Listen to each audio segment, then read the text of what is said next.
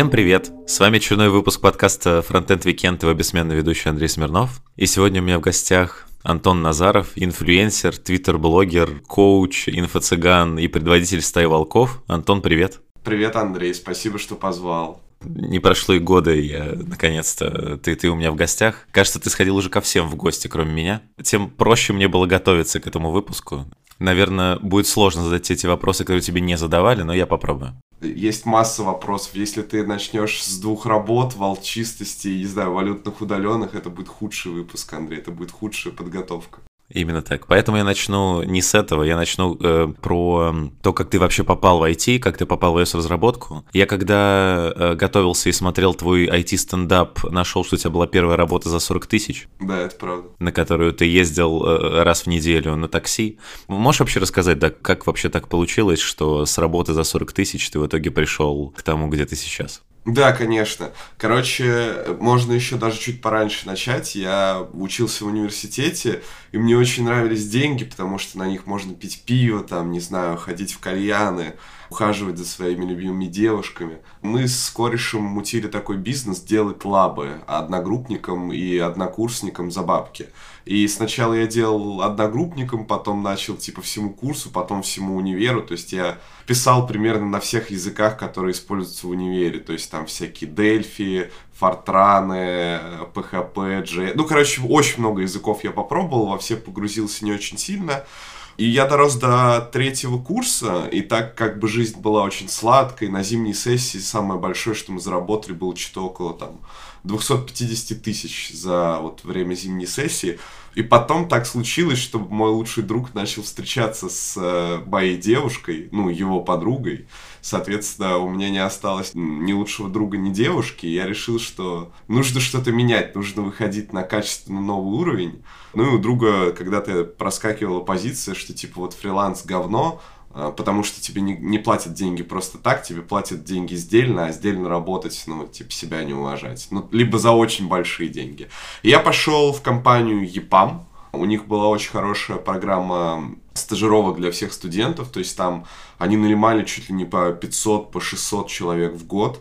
Ты приходишь сначала на курсы, потом там какая-то лаборатория, бассейн, песочница, назови как хочешь. Но я курсы пропустил, потому что мне по итогам собеседования сказали, что в принципе тебе ничего не надо. Я типа прочитал топ-100 вопросов по Java, пришел, мне сказали, забей на курсы. Я пришел в лабу, и мы там тусовались около трех месяцев. После первого месяца мы выклянчили себе стипендию 16 тысяч. Это вот самая-самая первая зарплата. Вот. Но она типа стипендия, поэтому я ее редко озвучивал. Ну, мы типа уходили такие, знаешь, важные. Мы все знаем. Важное уточнение это была Java. Говорили, где задачи? Хотим в продакшн, быстрее.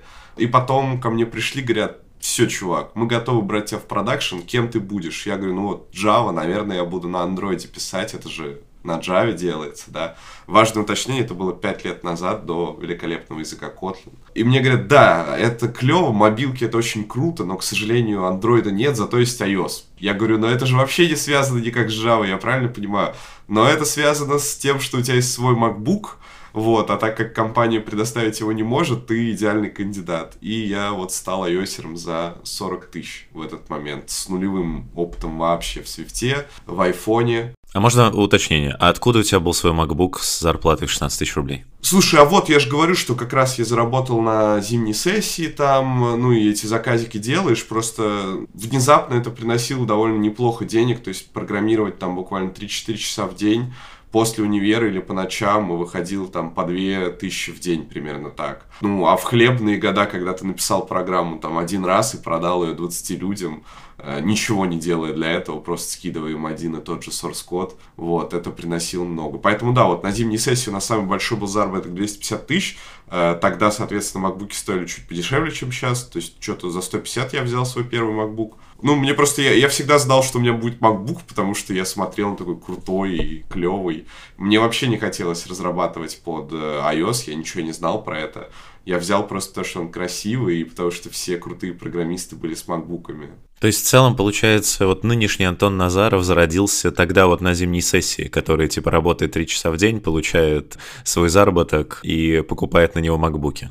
Слушай, ну в целом да, но мне тогда казалось, что типа, знаешь, проработать 12 часов и заработать там, не знаю, 10 тысяч рублей, это вот типа предел мечтаний. Ну, типа, что может быть лучше? Я просто сижу, работаю, и я могу потом, не знаю, пять раз сходить в ресторан. Это же очень круто. Но вот друг, который сделал такие вещи, он сильно прояснил мне голову. Он сказал, что еще умнее не работать 12 часов, но получать те же самые 10 тысяч. Так что да, именно тогда я и зародился.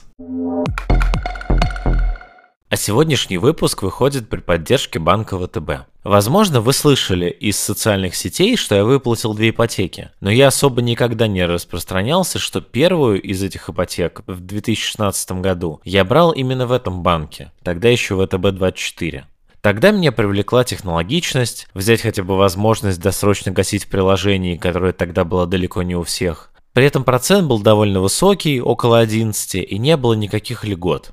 Теперь же появилась классная возможность для сотрудников IT-компаний оформить ипотеку с льготной ставкой от 4,7% всего за один звонок. Причем это подходит не только для непосредственно программистов, но и для других сотрудников IT-компаний, которые подходят под условия. Под такой процент можно взять до 18 миллионов рублей в регионах-миллионниках и в два раза меньше в других регионах России. Ну и мои стандартные советы.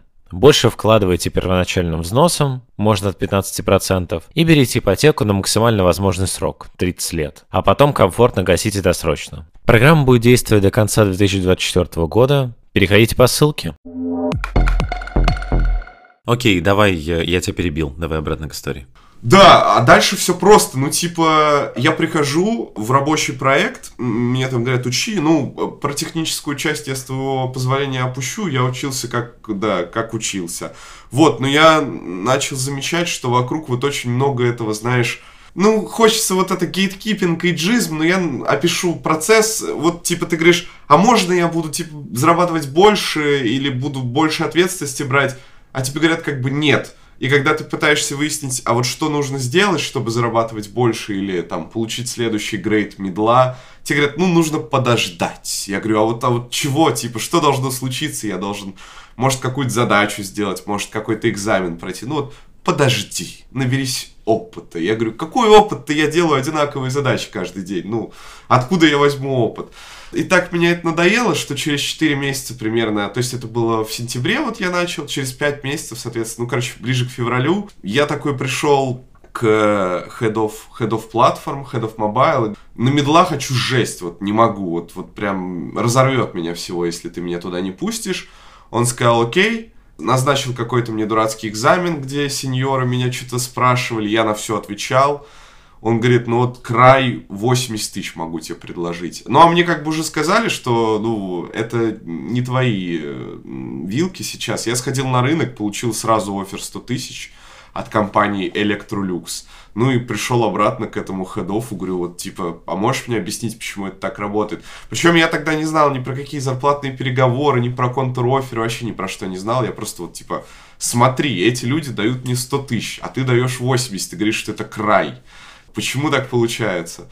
Ну и началась стандартная тема про, ну вот понимаешь, у нас тут семья, у нас развитие, типа, а вот ты пойдешь туда, тебя там ничему хорошему не научат, там будет плохо, там не будет роста.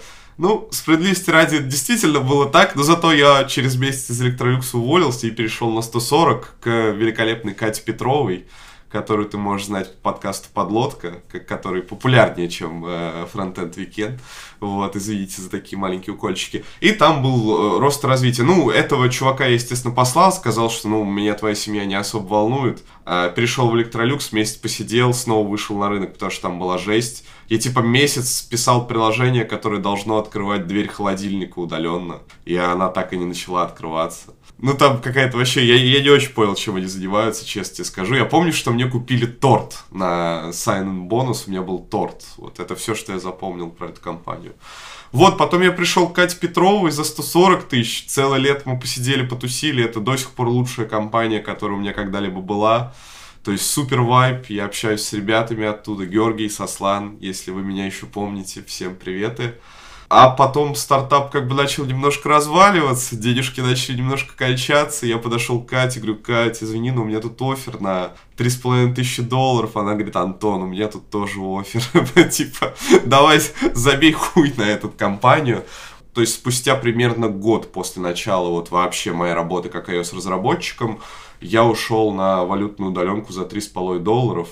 Ну а дальше все прозаично, я просто, ну, чуть-чуть наращивал на конкретном месте зарплату и устроился на вторую через буквально 2-3 месяца. Потому что американская удаленка была очень приятная в этом плане, там вообще ничего не надо было делать по ощущению.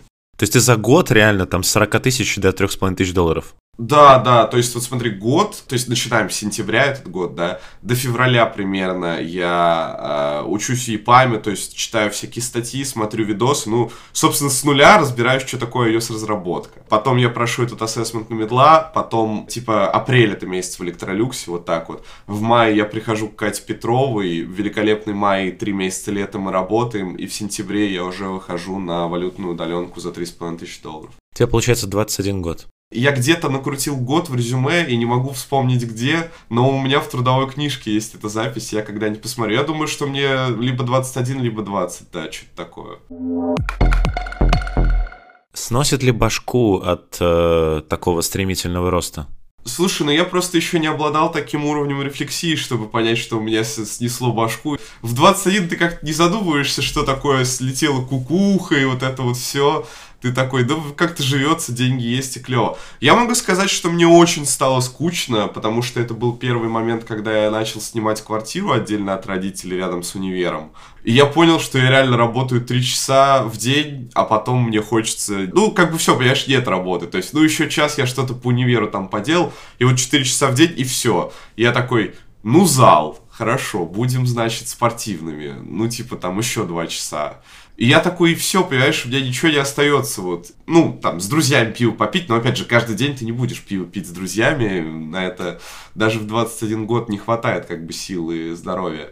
И вот в этот момент я такой, блин, Антон, ну, похоже, вот в этот свободный промежуток надо что-то такое залить, и раз уж ты ничего не придумал, пускай это будет вторая работа. Ну, по общим ощущениям сносу башки, ну, типа, вот у меня никогда такого... Я знаю, что люди начинают зарабатывать много и такие, все, теперь я богатый, у меня будет там iPhone, у меня будет тачка, короче. Вот у меня никогда этого не было, то есть я, по-моему, до 22 или до 23 даже, я вместо айфона, у меня, короче, был iPod Touch и модем. И телефон типа, ну, а-ля Nokia 3310, только, ну, следующая какая-то модель. Короче, вот у меня была звонилка интернетилка.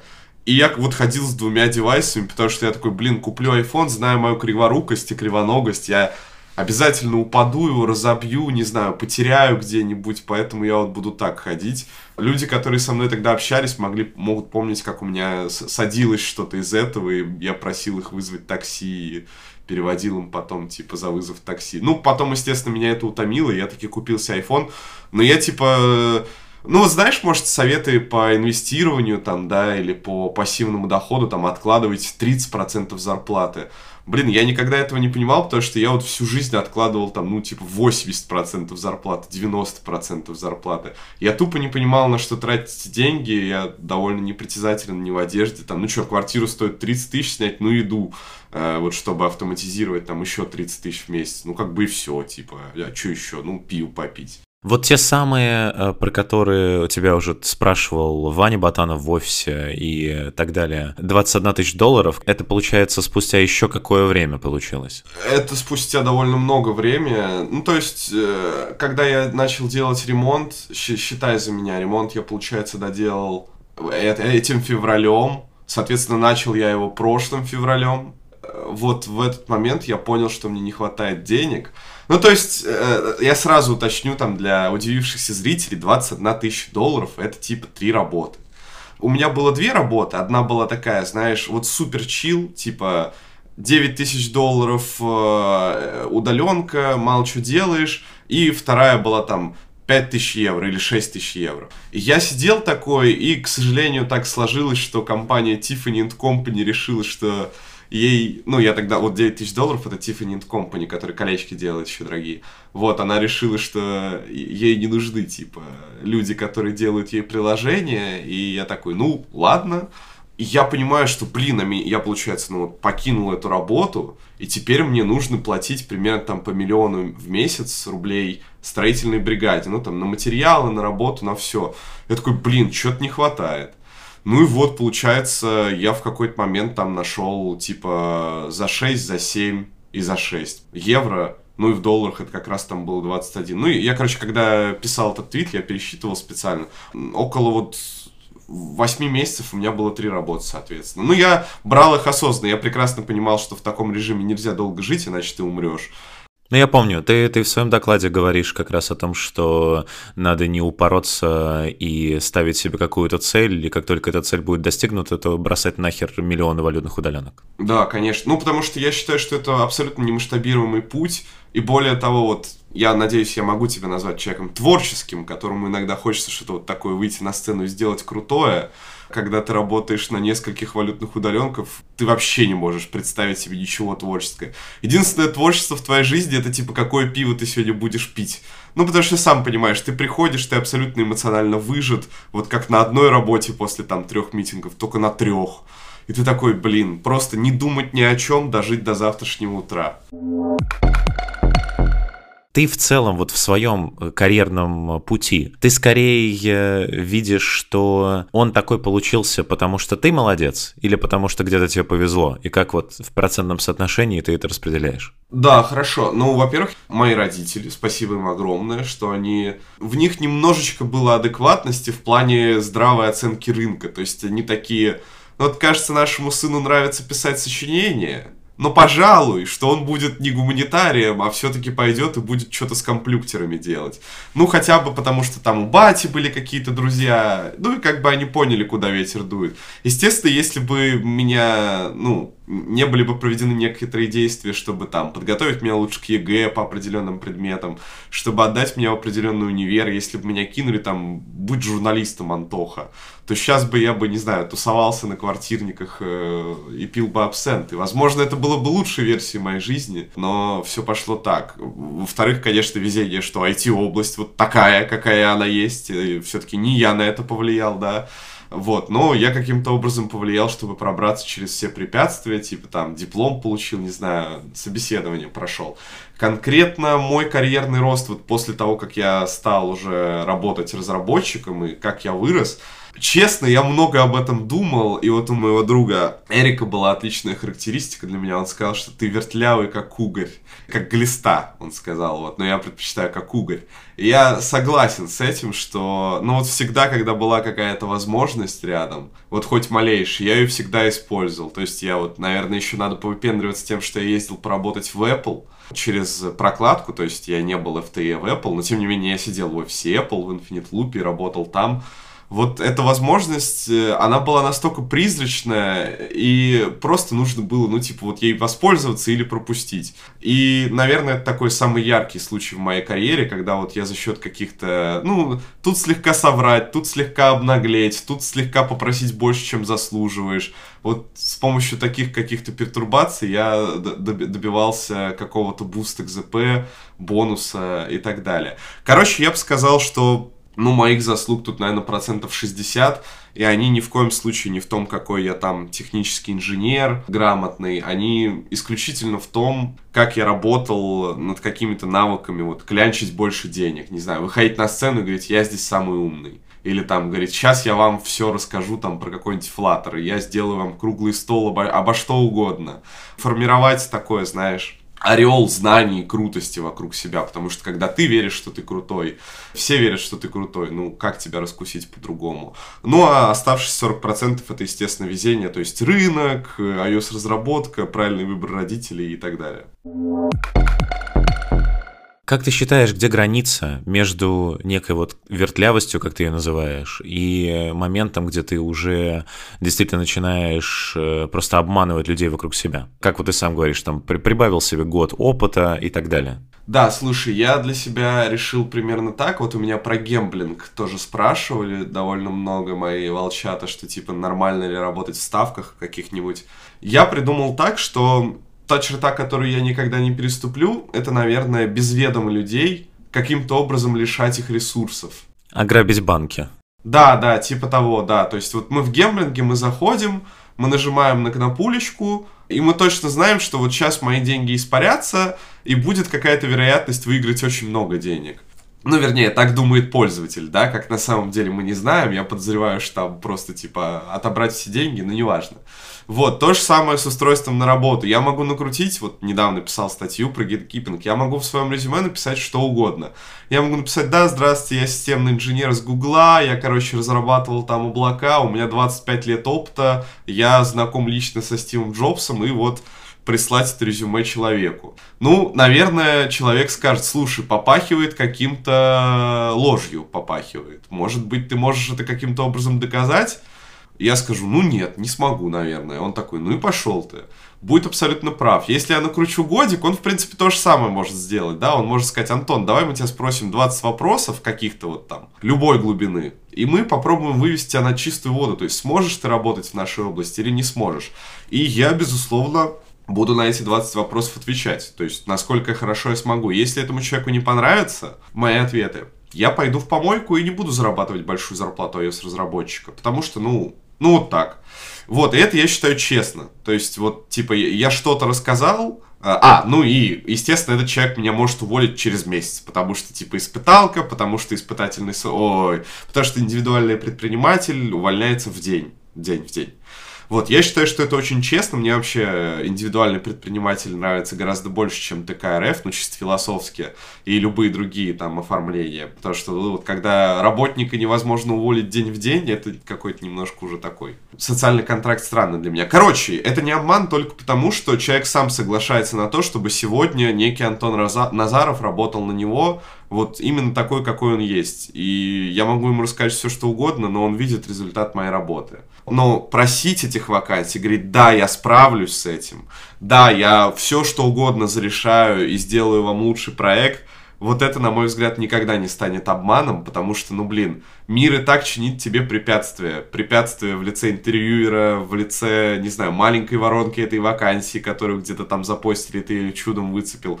Зачем еще и ты будешь чинить себе такие же препятствия и говорить, нет, Антон, мы недостойны, мы не пойдем туда работать, это очень страшно. Вот такое я не одобряю. Но делая так, чем ты, грубо говоря, отличаешься от условно девушки, э, которая в Тиндере ставит фотку не себя, а, а там отфотошопленную, и э, уже до того, как э, ты с ней там встретился, ты не можешь узнать, а как она на самом деле выглядит. Да, хороший вопрос. Рад, что мы наконец заговорили про Тиндер. Но тут смотри, это правда, тут просто трата времени тратить время других людей я готов, потому что я считаю, что когда я трачу их время, я превзойду их ожидания. В целом, один в один я вот эта девушка. Но только единственное, что девушка ставит фотку своей внешности, чаще, наверное, она ставит красивее, чем некрасивее, чем она на самом деле. И потом мы встречаемся с ней, и я вижу, какая она красивая, и мне вот с этой красотой жить, и красота для меня красота субъективна, но для меня она объективна. То есть я знаю, нравятся ли мне ее губы, щеки, попы и так далее. С работодателем немножко по-другому, потому что работодатель придумал себе заранее какую-то субъективную метрику опыта, типа там, вот от 6 лет только мне подойдут специалисты. Он не может объяснить, почему от 6 лет, если бы мог, то меня бы уже на собеседование послали. И мне приходится за работодателя ему подыграть, соврать, сказать, что работодатель, кажется, твоя метрика, кал, потому что я вот настолько крутой инженер, что я за год сделал столько, сколько другие порой там 5 лет не могут осознать, достигнуть. В целом очень похоже. Разница только в том, что э, красота это все-таки немножко объективный параметр, потому что я потом буду трогать ее вот за эти щечки, а мой скилл это ну не очень объективный параметр. Да, тут просто вопрос в том, что я не очень понимаю, и во всех интервью, где я тоже там э, твои смотрел, а, ты почему-то то ли действительно, то ли ты реально так думаешь, то ли это образ. Я тебе говорю, вот ты формально сделал подлог того, какой у тебя реально опыт. Ты такой, это не обман. Я просто потратил чужое время. Но ты по факту написал неправду о себе. Не-не, так да, так это неправда, да, это обман. Я хочу маленькую ремарочку вставить, что это действительно обман, если тебе не хватало этих слов, да, то Антон Назаров обманывает людей. Просто для меня обман ну вот как бы бывают метрики, которые я уважаю, да, то есть быть честным там, про себя, про чувства. Но вот быть честным про то, сколько у тебя лет опыта, вот я настолько не верю в эту метрику, я подробно расписал, вот, да, там, почему в статье. Ну и в целом, мне она кажется настолько абсурдной, потому что, ну вот условный Вася Пупкин сидел там э, в студии, и пять лет он занимался одними и теми же лендингами для кальянных и шаверм, и он как бы имеет 5 лет опыта. И вот есть Антон Назаров, который сидел, и вот каждый день он слушал по докладу, каждый день он читал по курсу, и каждый день он вот что-то крышесносное сделал, там, не знаю, проходил ревью у сеньоров помидоров и так далее. И вот получается, что наши 5 лет — это одни и те же 5 лет. Ну нет, конечно, конечно, это не одно и то же. И мне очень не нравится, когда мне по жизни, вот в моей маленькой конечной жизни на этой бренной земле кто-то говорит, чувак, чтобы достигнуть какой-то цели, тебе нужно просто чуть-чуть пожить. Проживи еще один день. Все равно, что ты будешь делать, проживи его. Стань старее, стань на, на день ближе к смерти, и тогда, может быть, мы рассмотрим тебя на эту вакансию. Вот меня это настолько бесит, я это всей душой ненавижу, что я решил просто не считать это обманом. Ну, типа, знаешь, вот просто не воспринимать это как что-то, вот что-то важное для себя. Просто если есть такая рамка, я не вижу ее и ломаю. Если там будет написано 100 лет опыта, я напишу 100 лет опыта. Я понял. Мне просто кажется, что у тебя немножко искажение в том плане, что на 5-6 годах опыта всем абсолютно без разницы, у тебя типа 5 или плюс 1 год опыта. Да, я знаю, я...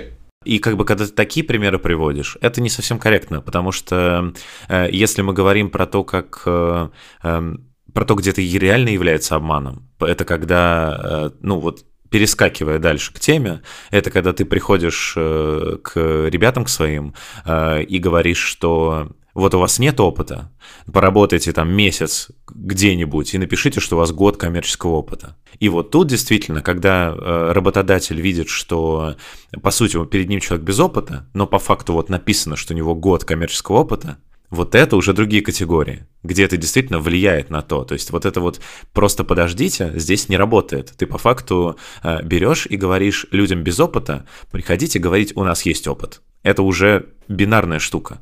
Во-первых, я, ну, редко кому говорю прям вот, типа, у тебя вообще нет опыта, а теперь возьми и крутани год. То есть я, э, вот что я действительно точно говорил и не раз, это вот если у тебя там есть 3-4 месяца опыта, то никому не интересны твои 3-4, пиши сразу год, и тогда все будет клево.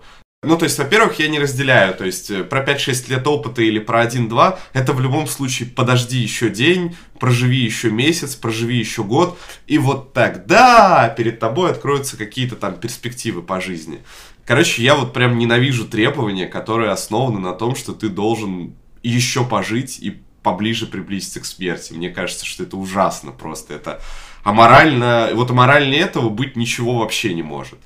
Ну, не то, что мой обман там какой-то.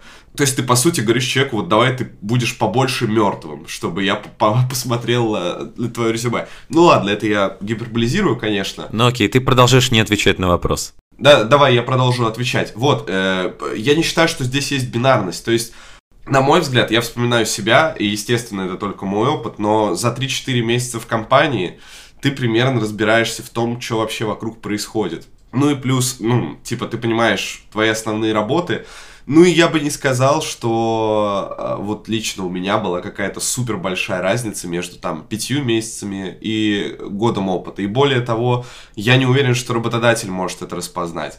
Ну и в целом, э, да, давай мы оторвемся конкретно вот от этого кейса. Я в целом говорю, люди, если вы видите в вакансии какое-то количество опыта, идите просто на собес, и на собесе вам уже скажут, дурак вы или нет. То есть э, ты просто уточняешь на этом, потому что вот именно это тебя э, удивляет, но я тебе предлагаю рассмотреть как бы концепцию в общем. Я в целом говорю, что забейте на эти года опыта, приходите на собеседование, вас там пошлют, или там вы плохо сделаете тестовое задание, которое вам после скрининга выдадут, или вас уволят после первого месяца работы. Вот с этим будете уже жить, разбираться. Если вы поймете, что вы ни одно собеседование не можете пройти, значит, что вы там ничего не знаете, идите учитесь просто выйти на рынок и вот сидеть ждать, пока, не знаю, пока что-то произойдет, пока работодатель смилостивится, э, распластать так лапки и вот ждать, пока хоть кого-то заинтересуют через этот автоматический фильтр на минимум год опыта, заинтересуешь ты. Ну, потому что, насколько я знаю, год опыта ты не, не из головы взялся, просто вот в HeadHunter это такой дефолтный фильтр, там на джунов, который часто видишь, и экспериментально мы пробовали с ребятами несколько раз. Он, он реально существует, это глупо отрицать. Это, опять же, это обман, да, я просто не думаю, что, ну, он делает кому-то сильно хуже. Потому что вот все кейсы, которые я смотрю, ребят приходят на собес, и они либо там обсираются, и тогда они идут готовиться, либо они проходят дальше, и тогда они работают дальше, и, и работодателю им хорошо. Я понял, то есть обман это то, что делает кому-то хуже. Ну нет, ты обобщаешь. Короче, в этом случае меня не волнует факт обмана, потому что он не делает никому хуже. Я не сказал, что обман равно делать кому-то хуже. Как можно говорить никому, если по факту это не делает хуже только тем, кто с этой стороны. Работодателю делает хуже. Работодателю, ну да, оно делает потенциально, возможно. Я, безусловно, за людей с этой стороны, потому что, честно говоря, как я уже сказал, я считаю, что вот таким образом сделать найм, это странно, потому что этот найм э, херовый. Я не знаю, как ты относишься к найму. Он и в сеньорстве, и в, ну, типа в любых годах, вот мне не нравится этот найм с автоматическими фильтрами, с тегами и прочим. Вот, он работает плохо. Я не знаю, как его улучшить, потому что когда я прихожу к компании, говорю, давайте я вам расскажу, как бы я на вашем месте сделал найм, компания что отвечает? Антон Назаров, прости, пожалуйста, а ты кто такой, зачем нам делать что-то с нашим наймом, у нас и так много очень кадров. Я знаю другой способ сделать найм лучше. Вот сделать его настолько кринжовым, чтобы люди преодолевали этот дурацкий порог, и чары посмотрели такие, блин, а что-то вот как-то много каких-то странных случаев, когда люди крутят себе опыт в резюме. Такие, давайте теперь Джун будет от двух лет опыта. Ну и я считаю, что в какой-то момент это наконец станет настолько странным для всех, что люди поймут, что, наверное, вот про года опыта спрашивать странно. Смотри, тут, понимаешь, а цепочка и копится снежный ком. Да. Казалось бы, небольшая вещь, которую ты как бы привносишь э, в, ну, допустим, там в iOS комьюнити, что ты спокойно, типа, немножко подкручиваешь, ты прешься на собеседование, если ты там джун на медловое, но в итоге получается ситуация, когда работодатели, они не могут нанять себе iOS-разработчика никакого. И э, мне поэтому особенно тяжело э, слышать про никому, потому что я как раз как человек, который находится с этой стороны, который нанимает iOS-разработчиков, и который как раз за последний год тотально выросло количество людей, которые приходят и говорят, мы медлы, мы хотим много денег. Они проходят нормальное техническое собеседование, мне мой лид говорит, нет, все джуны, все, кто говорит, что не медлы, все джуны, никто не тянет, ни у кого нет нормального опыта, они все, только чуть-чуть ткнуть их палочкой, сразу понимаю, э, сразу становится понятно, что они сильно менее опытные. И тут, э, опять же, то есть понимаешь, ты удлиняешь работодателям найм, потому что компаниям, у которых выстроен найм плюс-минусы, которые не будут просто, знаешь, вот когда некому проверить твой технический уровень, а, они, возможно, там прокатят. Пропаганда того, что просто войти в IT, это сработает. Но для компаний, где выстроен нормальный технический найм, получается история, что воронка огромная, а конверсия людей в нормальных разработчиков, которых можно взять, очень маленькая, и она становится все меньше. И я все больше времени на это трачу. Поэтому, ну, грубо говоря, мне ты делаешь хуже. Да, не, согласен, да, тут был неправ, то есть действительно, наверное, я тебе делаю хуже. У меня только такой вопрос возник. Ты вот говоришь, технический найм нормально выстроен, а как вот так получается, что Team Lead говорит, вот если их потыкать палочкой, то сразу видно опыта нет, а вот в процессе как-то вот найма нельзя потыкать их палочкой и понять, что... Так это и есть, нет, в процессе найма тыкают палочкой. А, типа очень долго занимает найм, такое дело. Найм занимает там три собеседования. Да. Это, ну, э, созвон с рекрутером, э, собеседование техническое с менеджером направления э, и собеседование в команду. После второго собеседования становится понятно, что эти люди ниже уровнем, и они не, не соответствуют той зарплате, которую они просят, и эти люди просто не подходят, потому что очень мало вакансий, когда, куда реально нужны люди там, с годом опыта. У меня в основном э, там, человек будет полностью сидеть там ответственным за какое-то большое приложение, и поэтому эти люди туда не подходят. И я это, конечно, отсеиваю на этапе э,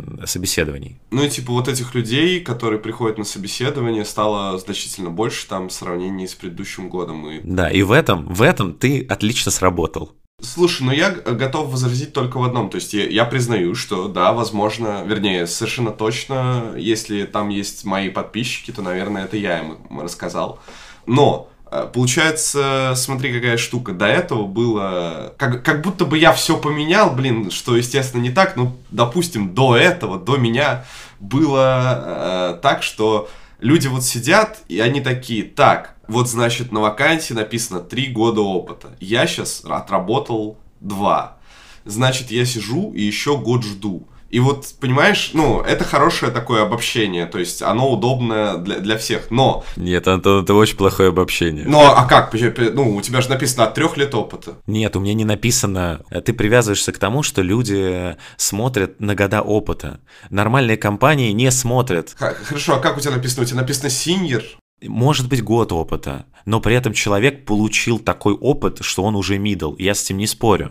И нормальные компании давно не смотрят на количество лет опыта в абсолютном, но при этом люди, которые себе по факту там с четырьмя месяцами опыта, у которых просто еще нет опыта нормального именно коммерческой разработки, себе дорисовывают этот опыт, то дело не в абсолютном количестве лет и не в том, что им нужно подождать. Им просто нужно этот опыт где-то набрать. Они его не набрали. Не, я понял. А как человек э, сам должен понять, что вот он еще не готов к твоей вакансии? Что там написано? Там написано middle, или там написано лидить приложение, или там написано 5 лет опыта? Ну, там написано знание каких-то там, ну, понятно, там, фреймворков, э, технологий. Ну, вот, понимаешь, формулировка знания технологий, вот для меня она как-то максимально непонятная. То есть, вот знание, вот что такое знание? Вот я написал на Swift сортировку массива, вот знаю ли я Swift? Наверное, не знаю. Вот я там побольше его поучил. Вот как мне понять, что я уже знаю? Вот меня вот это всегда раздражало. Да, ты привязываешься к плохо выстроенному процессу собеседований. Разумеется. Да, когда лю- людей просто берут, задают вопрос, э, отсоциируй мне пузырьком э, массив э, на JavaScript, они это делают, и он такой, все, JavaScript знает. Конечно, нет. Да. Да, ну то есть это плохо выстроенный процесс собеседования, мы, мы все это понимаем. Я даже, понимаешь, я не к плохо выстроенному процессу собеседования привязываюсь, я привязываюсь к тому, как человек должен сам себя отобрать на то, что вот он готов к этой вакансии. То есть у меня есть ощущение, что раньше было как? Вакансии были страшными, и новички, и медлы, и там, и, и вообще все были сильно более зашореннее. То есть я вот прям знаю лично людей, которые вот уже долго работают, они такие, да как я пойду там на какого-то сеньора, да я же не сеньор, да вот что мне нужно узнать. И вот они типа не шли, не пробовали. То есть был немножко перекос в то, что вот э, те, кто уже достоин, не пробуют, и, соответственно, пробуют только те, кто уже супер достоин, и поэтому ты радовался, что найм происходит быстро. И я как бы в своем творчестве обращаю внимание на очевидную вещь. Ребята, вот как вы понимаете, что вы недостойны вот попробовать, типа? Вот как вы это понимаете? И вот для меня, к сожалению, если в вакансии написано вот знание свифта, вот мне это ни о чем не говорит. То есть, вот что такое знание? Должен ли я знать, должен ли я исходники читать? Насколько глубоко я должен погрузиться? То есть, если бы там было написано, например, умение с нуля написать проект из пяти экранов с работой с сетью, загрузкой картинок и там сохранением в базу данных кэша, чтобы после там обновления все было видно. Я бы тогда такой, ага, вот это я могу. Ну, потому что, типа, я сходил, написал, получается, я готов.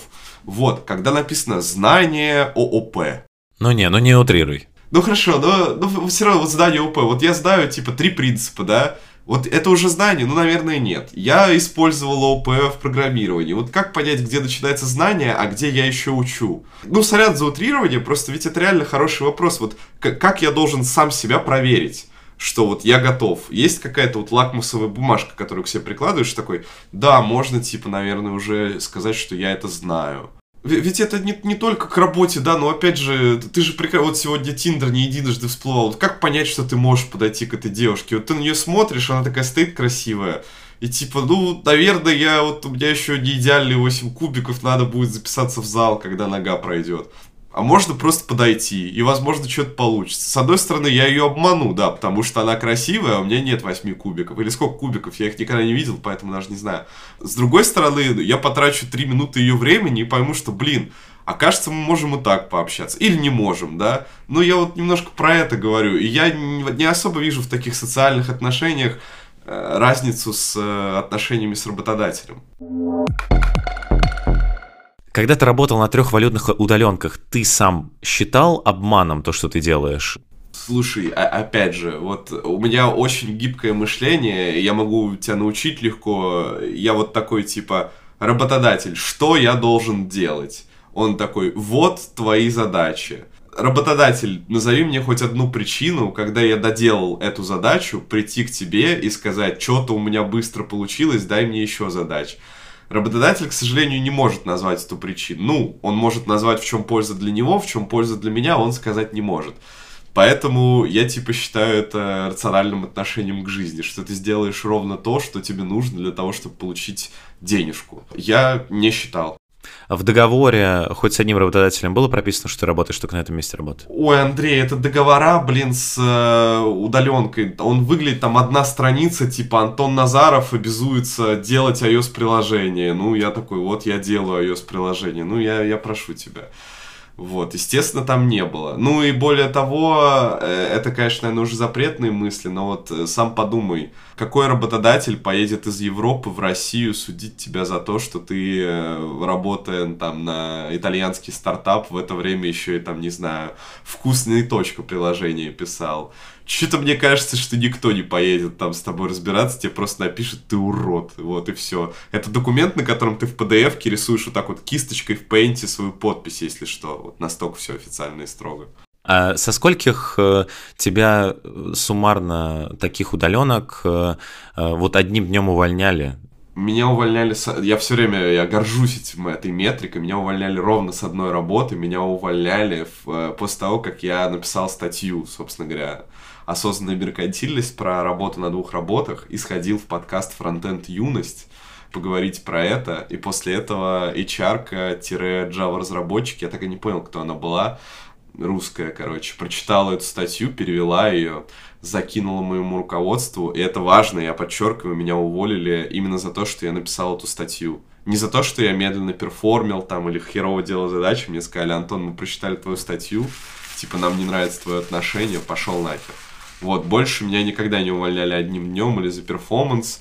Ну, как-то раз меня уволили вот из Tiffany Company, при том, что они сначала мне два месяца платили из своего кармана, э, ну, в надежде выбить из заказчика нормальный контракт, но потом сказали, что, ну, сейчас пандемия, типа... Я так и не понял, как у них это в голове сработало. Короче, пандемия, поэтому затраты на приложение нужно сокращать. Ну, и, а так отовсюду я в основном сам уходил, просто когда деньги денег было мало. Из одной вот работы самое обидное, вот э, уволился из-за того, что у них дебильное правило в законодательстве, что больше шести месяцев нельзя быть на удаленке контрактором, тебя нужно обязательно релацировать.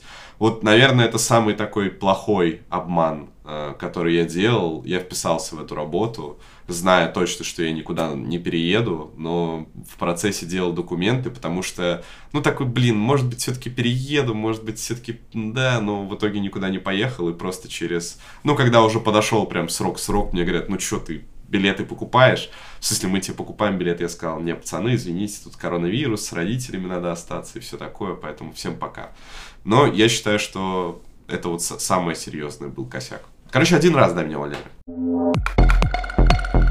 В какой момент ты, с учетом вот всего этого опыта, э, решил, что пора поделиться этим с людьми?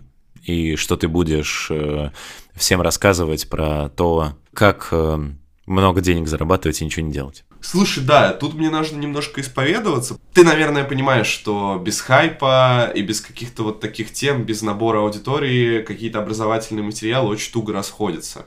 Ну и все-таки, когда ты пытаешься доносить какие-то мысли важные, ты хочешь, чтобы их слышали, ты не хочешь их доносить для трех подписчиков. Поэтому, конечно, вся это... Ну, это немножечко бутафория с тем, что я вот такой наглый, крутой, ничего не делаю. Э, я просто подсвечиваю нужные места, на которые обычно людей триггерит. Когда я решил этим делиться? Когда-то до покупки сраной квартиры мне идея блогерства очень импонировала. Я не знал, про что конкретно я буду писать. Вот, но я знал, что я хочу, вот, чтобы типа, меня узнавали в баре, условно, да, в ios То есть, чтобы мне ставили пиво, но, к сожалению, ремонты две и три работы очень сильно отбивает всякое желание. Я в год вообще в Твиттер не заходил, я когда зашел, такой, о, какой-то мы обречены, какой-то фил, какие-то там вообще штуки прикольные, типа, ничего себе. откуда это все появилось. Ну, короче, как в новый мир вошел. Желание помогать у меня появилось, когда после 24 февраля я засал и свалил в Турцию. И я сижу в Турции, понимаю, что работать, как обычно, приходится мало. Э, дел по квартире вообще нет, потому что она съемная, можно ничего не делать. То есть три часа в день ты поработал и все. И так как стресс, так как думскроллинг, так как зала рядом нету и друзей рядом нет, э, единственное, чем остается заниматься, это пить пиво. Вот. И так как я очень боюсь э, в своей жизни стать конченным алкашом и спиться, вот, потерять всякий смысл, кроме алкоголя, я решил, что вот мне нужно чем-то себя увлечь. Работы увлечь не вариант, потому что ну сколько можно эти деньги уже клятые зарабатывать, куда их складывать, надо для себя пожить. И что-то это так завертелось, что вот после как раз э, февраля все начали жестко спрашивать про работу, типа, а как, а что нужно, а как в курсы, вот что выбрать. И я сначала просто отвечал в Твиттере, и так меня это достало, что вот у людей реально вопросы уровня вот я там год учу алгоритмы, год строчу там на Хекслите курсы, уже все прошел, а мне можно уже идти на собеседование или еще не пора? А вот можно выставить свое резюме или нет? А можно просить больше денег или нет? Постоянно этот вопрос, а можно? А достоин ли я? А вообще есть ли у меня право? Или тварь дрожащая? Блин, и мне так грустно из-за этого стало, потому что одно дело, когда это можно от какого-нибудь там сеньора, который лутает 300к и узнает, а можно ли мне попросить 400. А другое дело, это когда вот реально вопрос исходит от людей, у которых выбора по сути нет. Ну, то есть вот есть там, не знаю, строитель с зарплатой, ну, 60 тысяч. Вот как ему свалить? Ну вот он хочет, он хочет свалить из России, он не хочет там поддерживать кого-то что-то, он хочет уехать. И вот он приходит в IT, видит вот это вот сложное, серьезное лицо, лик IT, где тебе говорят, что ты должен обязательно прийти из университета, дрочить там три года, и только тогда. И я понимаю, что, ну, блин, я могу что-то предложить ему, я могу предложить ему какой-то спасительный круг или там выход из ситуации, вот не абстрактный, а вот прям сейчас, вот типа, вот, садись и учи курс, потом проходи собеседование, э, получай удаленную работу и едь на все четыре стороны, без проблем. И я какой-то, типа, первый видосик, там, что-то интервью с кем-то, второй видосик, ну и, и я понял, что, да, народ очень сильно ведется, и, и, и новички, и старые ведутся вот на ну, рассказы про удаленку, рассказы про то, что можно накрутить, про то, что можно куда-то пробиться, залететь на какую-то вот должность, которая выглядит сложной, а по факту оказывается, что ты уже ее достоин. То есть это произошло вот буквально за последние там полгода, начиная с февраля. Э, до этого я, ну, я думал, что я о чем-то буду делать, но я не мог представить, что я буду, блин, учить джунов, как войти в IT. Просто, ну, для меня IT по-прежнему это какой-то спасительный ключик э, для людей, чуть ли не последний шанс. Отвязаться от территории или отвязаться там от их э, плохой работы э, в обмен на какую-то хорошую. Ну и вот честно, их счастье я как-то ставлю превыше того, что у Андрея Смирнова будут проблемы с наймом. Ну, потому что Андрей Смирнов может что-то сделать с наймом, например, выдать тестовое, устроить какой-нибудь pipeline пожестче. Всегда можно придумать, что еще. Я уверен, у тебя у самого в голове есть какие-нибудь идеи, как вот можно были бы средства еще сильнее все автоматизировать и улучшить. Ну а у человека, который вот сидит, как бы, и вот, ну что ему делать? У него нет выбора. Я, я не могу ему предложить никакой альтернативы, понимаешь? И поэтому я в этой ситуации выбираю работника, а не работодателя. 23 апреля 2019 года в этом же самом твоем стендапе а, ты угораешь э, над тем, что в подкасте, я так думаю, что в подлодке про личный бренд всех призывают завести Твиттер. Спустя два года не, не стыдно переобуваться так жестоко? Слушай, а я и тогда рофлил не над собой, я рофлил над э, теми, кто не умеет этого делать. Ну, то есть, я когда завел Твиттер, я точно знал, что я буду эпатажным, я знал, что я буду высирать какие-нибудь опусы, с которых у всех будет рвать жопу. Вот, потому что у меня как бы и до этого был блог, я просто узнал, что, оказывается, есть блог вот на правильной площадке Твиттера, а не на, а, нет, на неправильной площадке Medium, которая Paywall показывает. А сейчас такие тоже есть, типа, если ты зайдешь, ничего не поменялось. То есть, всем привет, и сегодня я напишу тред о своем впечатлении про язык Go. Э, там, Фил тупица, Антон, Наташа, ретвитните это, и там какие-то 10 твитов про то, как чувак, не знаю, учит язык Go, ну, типа, что это? Мне, короче, не стыдно, нет, я всегда считал, что я буду зарабатывать через Твиттер обязательно, я буду раскручиваться через Твиттер, собственно говоря, я вот к этому шел, в феврале у меня было 4000 подписчиков, по-моему. Ну, соответственно, сейчас я что-то поделал, их стало побольше. Вот, 13, по-моему, накопилось. Вот, я не собираюсь останавливаться. Я считаю, что это отличный способ монетизации всего того, что ты делаешь, и отличный способ донести свой контент в массы. Я, более того, я не знаю другого способа, потому что, ну, какая еще соцсеть позволяет такое? У тебя описание на бусте, я нашел. Работа в IT — это не привилегия, дарованная избранным, но возможность для каждого человека жить свободной, стабильной жизнью. Ну и там далее, там советы про как в IT вырасти в IT и так далее. Я же правильно понимаю, что это просто ты красивыми словами по факту просто говоришь людям, типа, я расскажу вам, как зарабатывать деньги. Слушай, ну, с одной стороны, да, но с другой стороны, э, я просто уточню для слушателей, которых не, не знакомы со мной, я еще ничего никому не продаю. То есть у меня единственное, что есть платное, это можно на меня подписаться на Boosty, и за это ты будешь на две недели раньше смотреть мои видео, которые потом и так выходят на YouTube. Ну, и можно мне задонатить, типа, это все опции в целом. У меня нет какого-то платного курса, как, как всех обмануть и стать крутым айтишником. Я просто пишу видео на YouTube, они в свободном доступе, можно зайти, написать мне, что я урод и кретин, например. И я даже не буду удалять комментарий. Вот. Всегда, кстати, можно мне написать и поговорить со мной онлайн. А, зачем это сказано? Ну, потому что, блин, ты, возможно, будешь смеяться, Андрей, но я реально так считаю. Потому что вот есть э, такая диаспора, я надеюсь, что ты ее ощущаешь тоже каким-то образом которые считают, что ну вот это IT, вот, блин, понаехали сюда вот эти люди, которые не по призванию, а ради денег, вот что-то пришли в нашу классную светлую сферу со своими меркантильными потребностями, вот услышали про наши зарплаты и прибежали как голым и за прелестью я типа считаю, что кто-то должен им противостоять. Ну, потому что вот когда люди видят такое мнение, они, наверное, думают, что оно поможет отпугнуть всяких корыстных ублюдков, но проблема в том, что корыстные ублюдки и так проберутся, они типа не дураки, чтобы слушать, кого попало. Но такое мнение отпугнет вот например, очень э, людей с небольшой самооценкой. То есть, реально, вот у меня есть видос на канале, где девочка целый год на Хекслите проходит какую-то херню, говорит,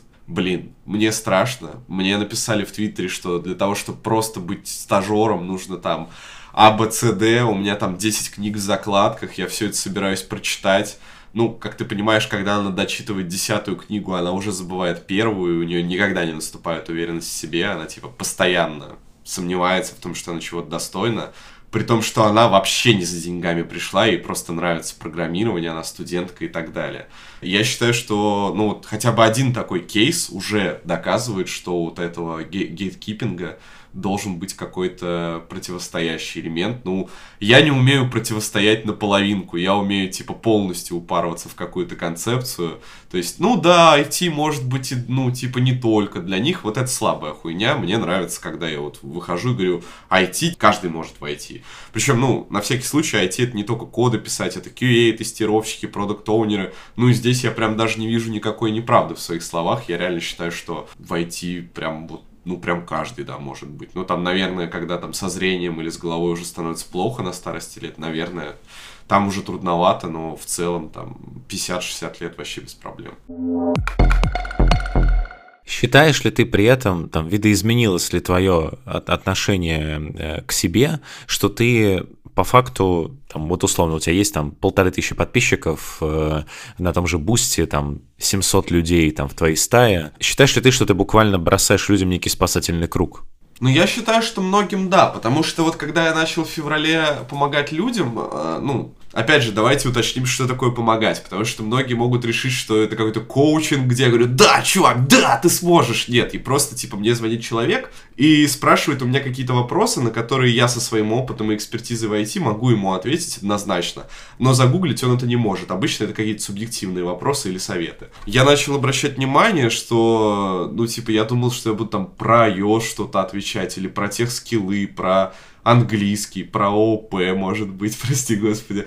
А в итоге я отвечал на всякие вопросы около психологии. То есть, что человек не уверен в себе, что ему страшно, он чувствует себя самозванцем, он не находит отклика в окружающем мире.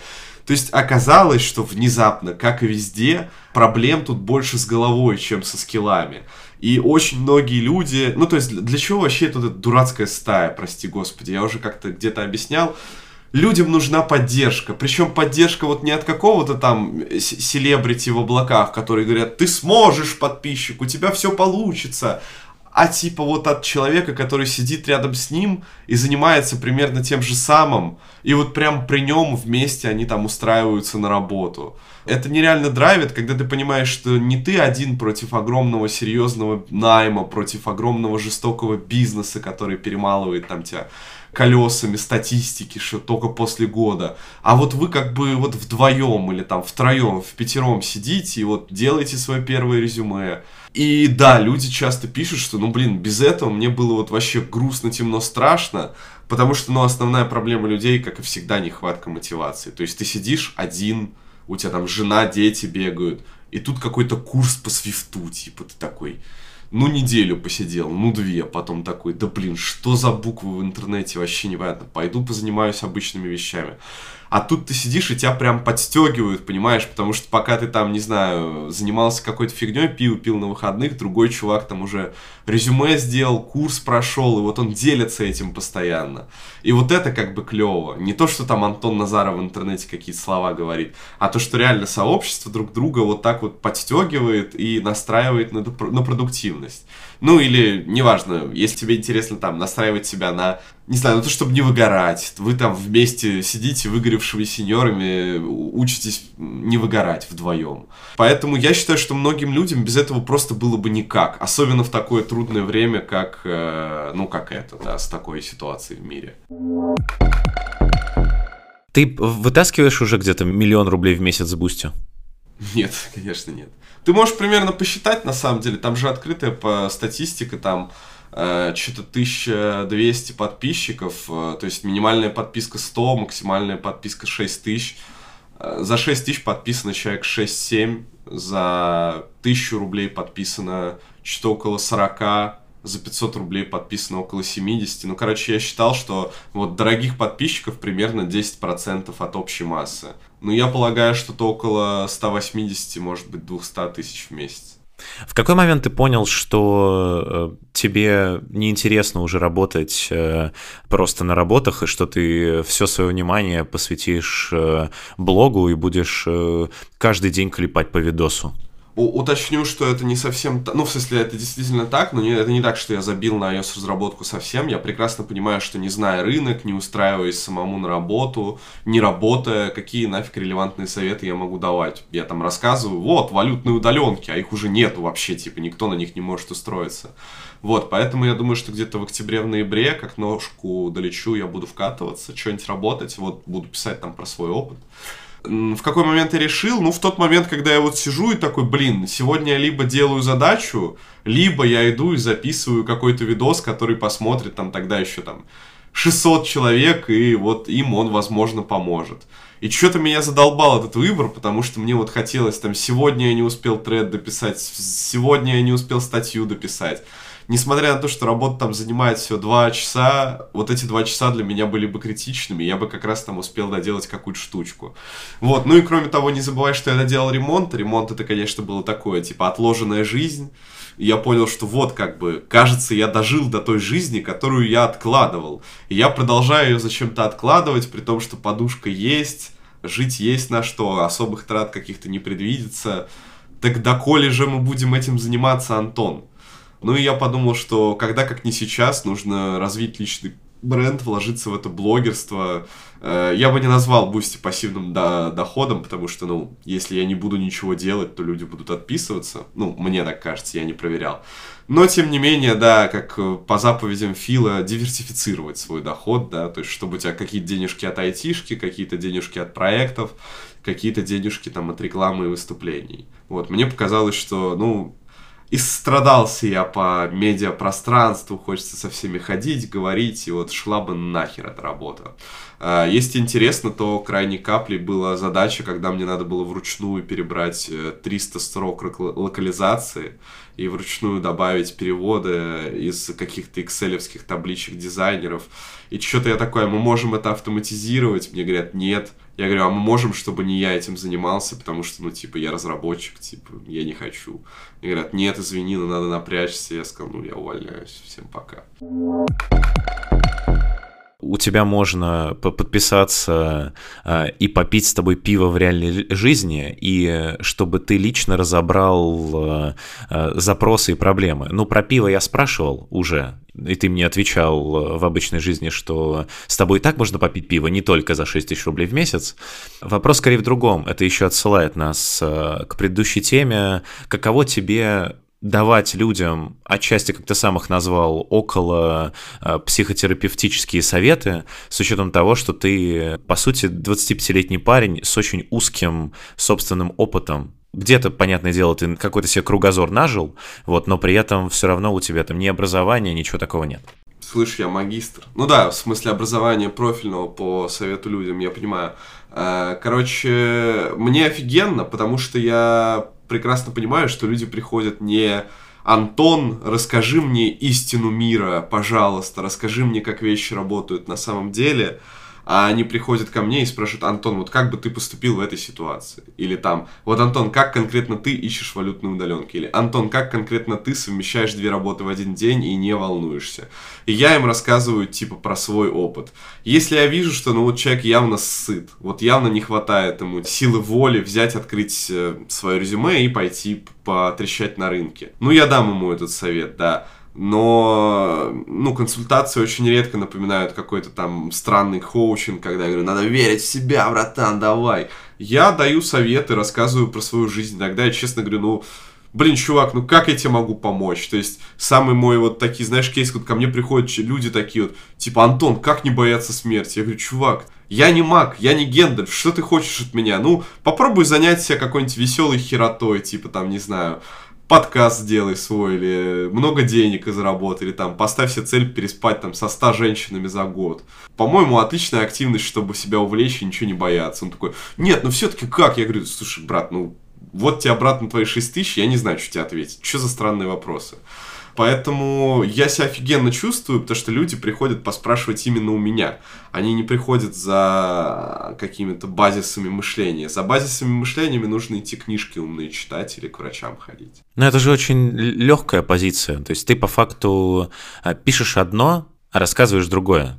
Ты пишешь, будет личный разбор твоих запросов и проблем. Нет, это, это правда. Погоди, а сейчас мне отвечаешь, что я по факту разборы проблем людей не делаю, потому что у меня нет компетенции, я просто рассказываю про то, как у меня получилось. Возможно, я что-то неправильно сказал, давай еще раз. То есть э, люди приходят с очень разными проблемами. Привожу тебе последние топ-5 консультаций. То есть стоит ли ехать в Грузию и в Турцию, как ты там потусовался, что там вообще. Если ты меня спросишь, Антон, а с какого хера ты эксперт по Турции и Грузии, я тебе скажу, я хер его знает. Человек захотел про это поговорить, я с ним поговорил, как бы. Не я решаю, за что он платит деньги.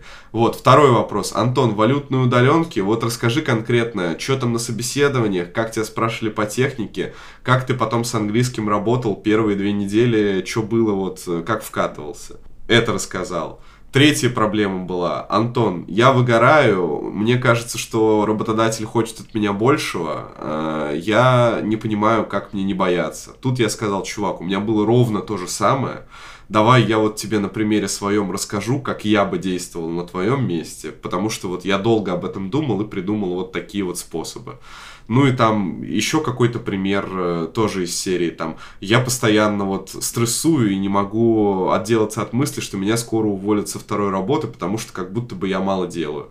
Опять же, у меня был такой опыт, э, я много об этом думал, я много про это читал и экспериментировал. Я человеку это выдаю скомпилированное как-то в там, час, час информации.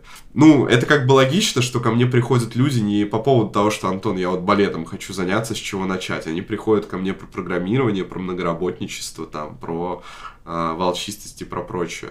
То есть, вот давай просто разберем на примере. Я к тебе прихожу и говорю, вот как мне устроиться на валютную удаленку. Да. Ты отвечаешь, хуй знает, как тебе устроиться, но я делал вот так, утрируя. Не, ну я, я пропускаю, я пропускаю часть хуй знает тебе. Но я, безусловно, я сразу начинаю с того, что чел, на всякий случай, я последний раз проходил успешно собеседование на валютную удаленку в июне.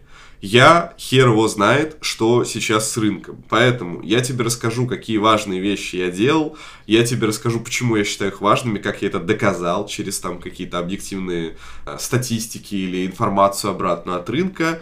Вот, я тебе расскажу, как мои друзья это делали, но в целом это вот просто какой-то собирательный субъективный опыт. Ты к этому готов? Человек говорит, да, погнали. И мы с ним про это говорим. То есть я всегда явно даю понять, что я не даю какое-то суперсекретное откровение, как это делать правильно. Я говорю, как это получалось. Ошибка ли это выжившего, маленькая ли это выборка, вообще наплевать. Так как человек пришел ко мне, вот, я ему рассказываю то, что знаю я. Но я ему всегда объясняю, откуда эта инфа взялась, и что это, ну, не панацея, и вполне возможно, если ты сделаешь то же самое, что и я, вот один в один, прямо сейчас, хер ты что найдешь, потому что там русских отменили, например. Как ты считаешь при этом, в чем твоя уникальность? Кажется со стороны, опять же, не, не преуменьшая э, и не обесценивая твои достижения, что то, что ты делаешь и то, что рассказываешь, может делать кто угодно. Любой человек с разным опытом э, на протяжении там нескольких лет мог бы рассказывать про свой опыт, давать на его основе какие-то простые советы. Почему у тебя выстрелило, а у других нет, или почему другие так не делают? Слушай, да, не анализировал единственное других. Э, хер его знает, почему там у кого-то что-то не выстрелило. Вот, могу рассказать за себя, что, во-первых, да, я с этим согласен, с тем, что ты сказал, что это мог бы делать любой. И я даже где-то шутил, что если бы от меня в моменте отъебались люди, и вот ни одного вопроса в личку бы не приходило, и в Твиттере бы никто ничего не спрашивал, я бы вообще сидел по кайфу делал, мне вот, например, кукинг стрим хочется бы, я бы сидел печеньки в коротких шортиках готовил, вот это был бы топ-контент. Но, к сожалению, люди постоянно приходят, люди что-то спрашивают, люди добавляются в стаю и так далее. Почему это выстрелило у меня, как мне кажется? Опять же, я сейчас тебе расскажу, почему мне так кажется. Вполне возможно, что второй человек попробует делать это ровно точно так же, у него не получится. Во-первых, это безграничная доля уверенности в себе, либо безграничное умение эту уверенность в себе демонстрировать. Это вот как раз про ту самую пресловутую волчистость, да, это и я давно понял, что, блин, выигрывает не тот, кто умнее и кто прав, выигрывает тот, кто заставляет всех вокруг поверить в то, что он умнее всех и то, в том, что он прав. Ну и под выигрывать я имею в виду выигрывать ситуацию, получать больше бонусов в какой-то конкретной ситуации, получать больше внимания, уважения, денег. Можно быть очень умным человеком, но сидеть скромненько в уголку, и так про это никто, к сожалению, не узнает. Я вот, э, так как я был очень зачморенным таким ребенком в свое время, я решил, что я никогда не буду тем, кто сидит в углу.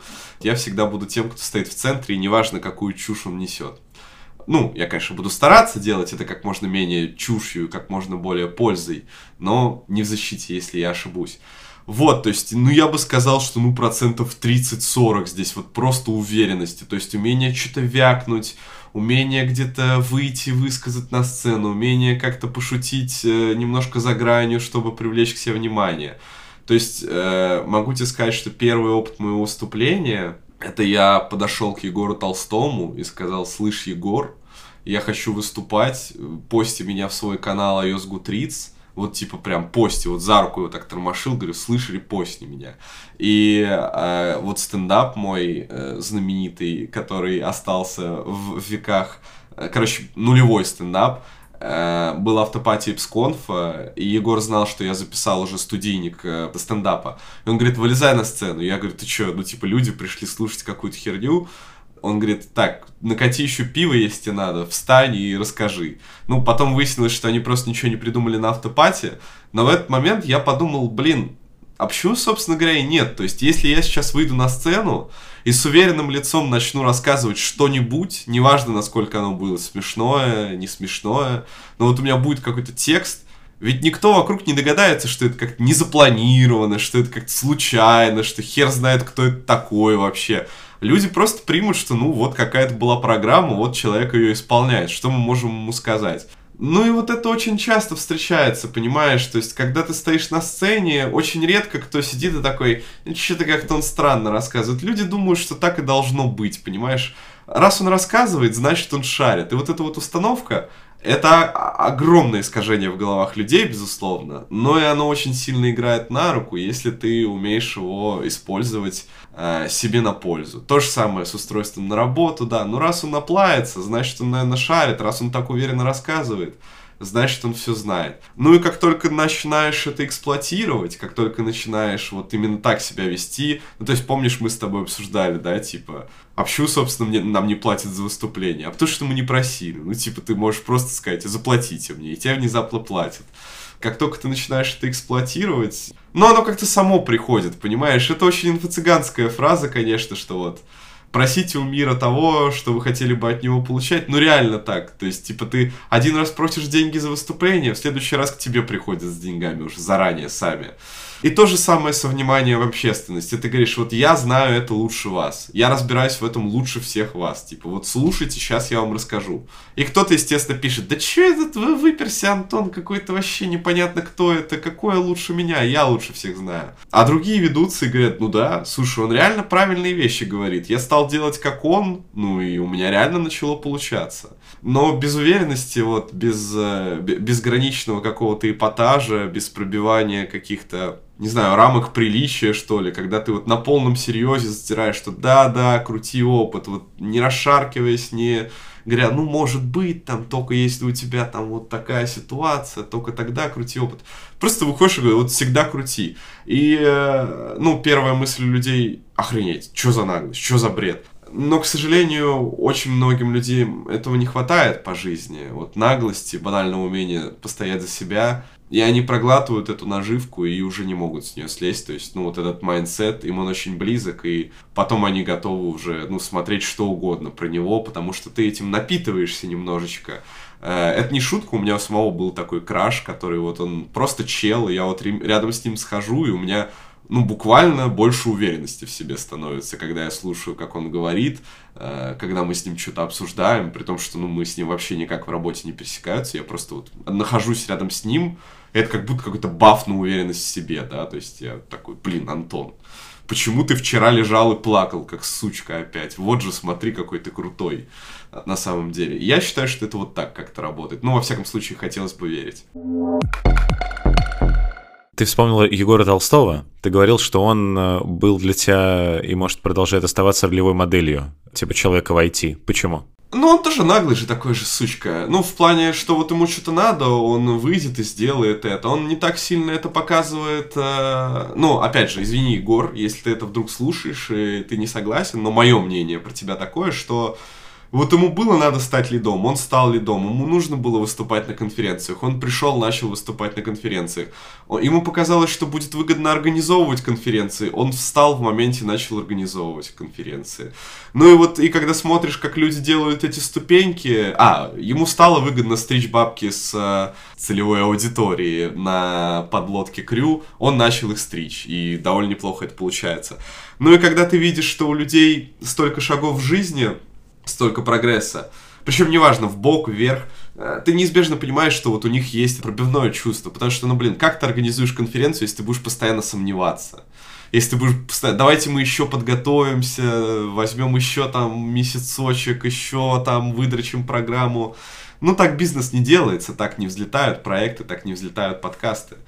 Только поэтому, потому что он вот везде крутился, как волчок, заведенный, только поэтому он был, ну, я думаю, частично остается ролевой моделью, э, потому что вот ему надо что-то, он это делает, это приносит профит, он идет делать следующий проект. Я понимаю, что если пойти там в мир венчурного капитала, там таких людей еще больше, но мир венчурного капитала, он типа где-то там, а Егор Толстой, он вот здесь, его можно там потрогать за волосатую грудь и убедиться в том, что он настоящий человек, что никаких там суперспособностей у него нет, что он все достиг сам. Вот как бы поэтому. Мне нравятся люди, которые не останавливаются на своих там я тысячник или там у меня есть подкаст. Мне нравится, когда они постоянно идут вверх, вверх, вверх вверх. Это круто.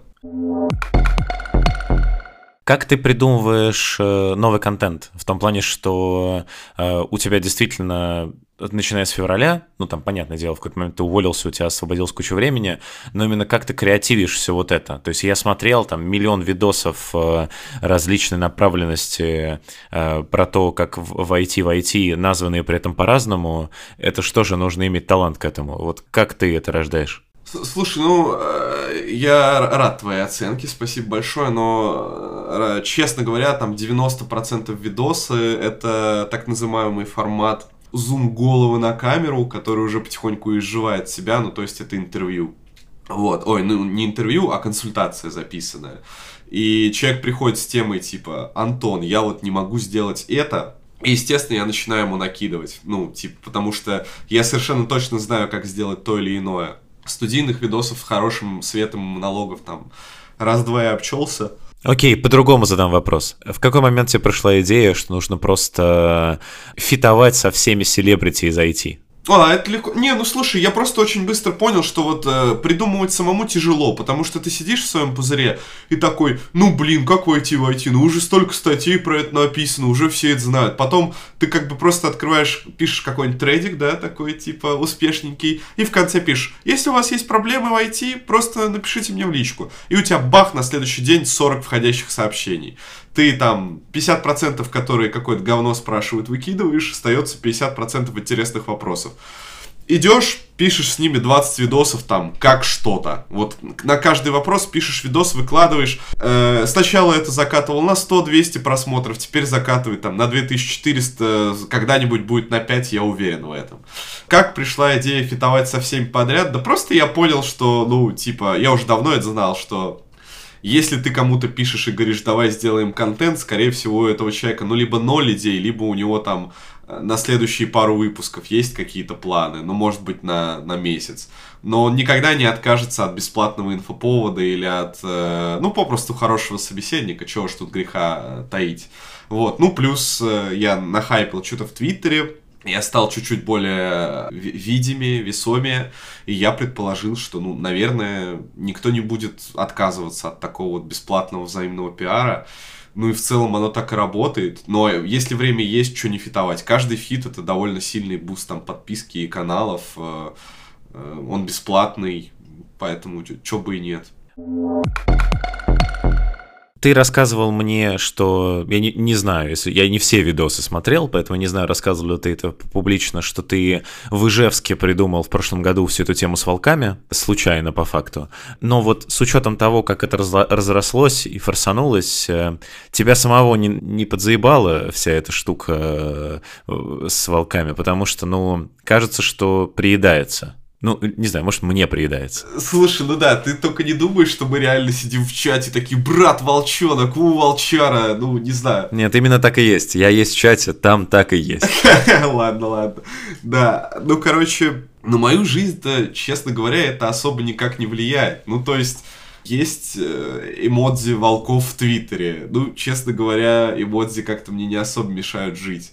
Есть э, люди, которые пишут теперь не «Привет, Антон, классный контент, расскажи какую-нибудь херню мне», а пишут «Привет, Антон, я из стаи» и что-то там дальше. Ну, в целом, похер. Я считаю, что волки это смешно, но от обложек на YouTube таких я уже ухожу, потому что мне сказали, что YouTube работает по правилам, и если ты не играешь по правилам, то ты теряешь просмотры, поэтому теперь везде будет только мое лицо. А в целом я считаю, что волки это уморительно по одной простой причине, Андрей. Если бы я всю вот эту вот парашу про пробивание, про волю, про уверенность в себе рассказывал бы без капли самоиронии, без капли стеба, на полностью серьезных щах, но я не думаю, что ты бы со мной общался, например. Я бы с собой не стал общаться, если бы я реально был вот таким вот коучем, который выходит и такие, просто будь уверенным в себе, и, короче, тебе там все перепадет от жизни. Ну, это странно. Поэтому всегда нужно оставлять какой-то вот такой вот элемент иронии. А волки это смешно, потому что это уже настолько иронично, что как будто бы и не иронично, но при этом все равно иронично, и вот эта вот грань, где мы стебемся, а где мы реально говорим, что ну просто типа будь уверенным в себе, она стирается. Поэтому, ну, в целом нет. Затрахает, придумаю что-нибудь еще. Напомню, кстати, что изначально сообщество называлось ну, оно и сейчас так называется, осознанная меркантильность, и я думал, что там все будут друг друга, типа, уважать за много заработанных денег, но оказалось, что про две работы интересно 10 людям, а про то, как войти, войти э, 10 тысячам. Поэтому приоритеты быстро сменились, ну, а стая смешное слово просто. Не могу напоследок не задать пару стандартных вопросов. Во-первых, думал ли ты, кем бы ты стал, если бы не стал разработчиком? Мне очень нравится писать длинные тексты. К сожалению, сейчас я уделяю этому меньше времени, потому что, ну, они приносят мало подписчиков и мало интеракшенов, короче, с твоим контентом. Ну, потому что статью всем лень читать. Но в школе и в универе вот я делал программы, и я писал эссе, и смею надеяться, очень хорошие эссе, потому что про них были хорошие отзывы. Короче, я бы что-нибудь писал. Уж не знаю где, может быть, это были какие-нибудь рецензии для кинопоиска, может быть, это были какие-нибудь статьи для фэндома по Ведьмаку. Ну, короче, я бы точно что-то писал, не знаю. Как-нибудь бы старался перебиваться но в целом просто я так давно программирую за деньги, ну, наверное, лет с 19, э, с 20, да, что ну, я уже и не помню, какие там у меня были интересы. Я одно время спорт любил, типа горные лыжи. Потом я быстро понял, что как только ты ломаешь колено, твой спорт испаряется. И я понял, что это как бы не для меня вариантик. Чувствуешь ли ты себя рок-звездой сейчас? Сейчас я чувствую себя рок-звездой в рехабе. Я, кстати, записался на реабилитацию с ногой, и место, кроме шуток, называется рехаб. Ну, слушай, э, я позволю себе расширить вопрос. Когда я стою на сцене, безусловно, да. Я и темы себе начал такие выбирать, чтобы там можно было похлопать и поорать, а не просто, ну, вот это, типа, функция, надо ее вызывать вот тут вот. Безусловно, доклады в айтишечке дают такое. Вот онлайн-потрещалки, какой бы это ни был популярный подкаст – не дают абсолютно, ну, потому что я сейчас встану, пойду там попу мыть в душе. А, но когда ты на сцене, и когда к тебе подходит... Или когда ты на сходке, вот когда на сходке особенно, не хочу, короче, показаться слишком самовлюбленным, но вот недавно была сходка, и ко мне чувак подходит, я выхожу пиво попить на улицу, он ко мне подходит и, Антон, это прям ты? Я говорю, да, чел, это я, типа, ты что-то спросить хотел? Он такой, нет, просто вот я вчера тебя на ютубе смотрел, а сегодня ты здесь. Я говорю, чел, 8 тысяч подписчиков, типа, ты уверен, что вот, ну, настолько я друг... из другого мира должен быть? Он такой, дайте руку пожать. Вот это прикольно. Вот тут ничего не могу поделать. Такие штуки прикольные. Ну и я знаю, что и с тобой, Андрей, фоткаются. В те редкие моменты, когда с нами фоткаются, все это клево. В те моменты, когда ты си- сидишь в говняных отелях и готовишь слайды, э, слабо себя ощущаешь рок-звездой. Готовим вместе с фронтенд-разработчиком. Стандартная рубрика. Можешь рассказать, пожалуйста, э, что самое сложное или самое интересное ты когда-либо готовил и как это сделать? Наполеон. Э, как-то раз мы приготовили Наполеон, наверное, метр на метр, потому что мы очень увлекались с моим другом всегда, вот с тем, который сейчас, э, ну, с который встречается с моей девушкой, ну, уже женат, вернее, на ней, бывший вот. И мы делали Наполеон, и так как мы... Ну, мы всегда берем рецепт и такие умножаем его в два раза, а там он то ли уже был умножен в два раза, то ли что. Короче, у нас получилось около двух кастрюль заварного крема, одна из них была лишняя. Вот, и, э, ну, конечно, заворачивать этот Наполеон, разворачивать эти коржи, было прям очень трудно. Ну и потом мы ели его неделю, и теперь я ненавижу Наполеон, потому что меня блевать тянет от этого крема. Вот, ни, никогда не умножайте рецепт Наполеона в два раза, лучше делите его. И напоследок э, мой гость дает какой-то совет моей аудитории. Это может быть что-то более техническое или что-то более абстрактное. Что ты можешь посоветовать? Ну да, я, у меня есть совет. Значит, аудитория Андрея, кто бы вы ни была, я всем советую, э, если не подписаться, ни в коем случае даже не подписываться, просто прочитать ту самую пресловутую статью про волчистость, можно не смотреть какие-то видосы мои, не приобщаться к творчеству, но понять, о чем я говорю, потому что я уверен, что выпуск вызовет у кого-то хейт или непонимание. Но в статье я постарался как можно более подробнее, с э, большим количеством примеров, расписать, собственно говоря, идею простым понятным языком, без всяких э, экивоков и выпендрежа.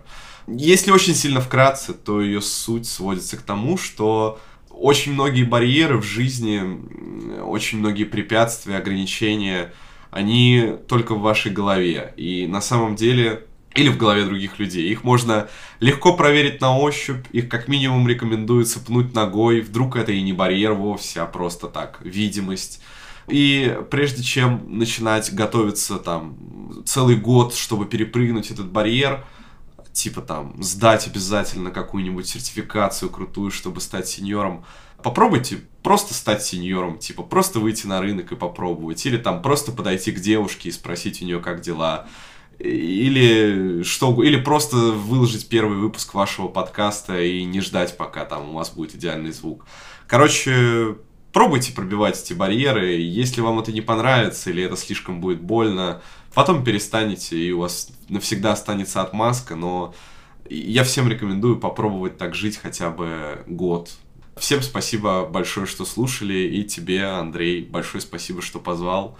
Было очень приятно. Да, спасибо тебе большое, что пришел. Э, да, напоследок, э, как обычно, если дослушали до этого места, то обязательно подпишитесь э, на подкаст там, где вы это послушали, и на все социальные сети. Мы продолжаем показывать человеческую сторону далеко не только фронтенда. Услышимся через неделю. Пока-пока. Пока-пока.